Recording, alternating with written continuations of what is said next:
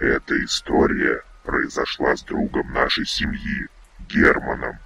Он в то время работал в круглосуточном автосервисе в нашем городе. Была поздняя осень, да и сутки напролет лил ледяной дождь.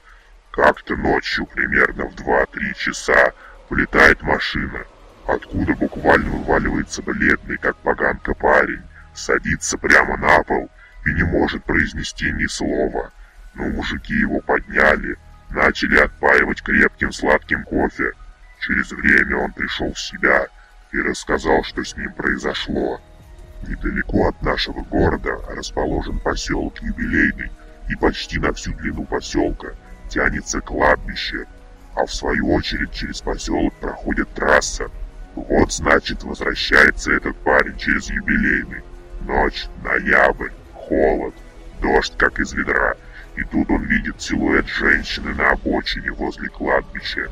Сначала подумал, почудилось, подъехал поближе, посветил фарами. Правда, женщина средних лет в платке стоит, и тут у него возникла мысль. Ночь, темнота, дождь, кладбище. Жилая часть села в 20 километрах. Начал было тормозить, а потом резко втопил педаль и проехал мимо. Его охватил ужас, пришел немного в себя.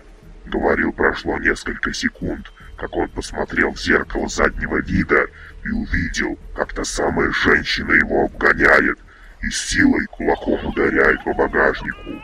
Как она умудрялась это сделать? Скорость была минимум 80 километров. В общем, он испугался еще больше.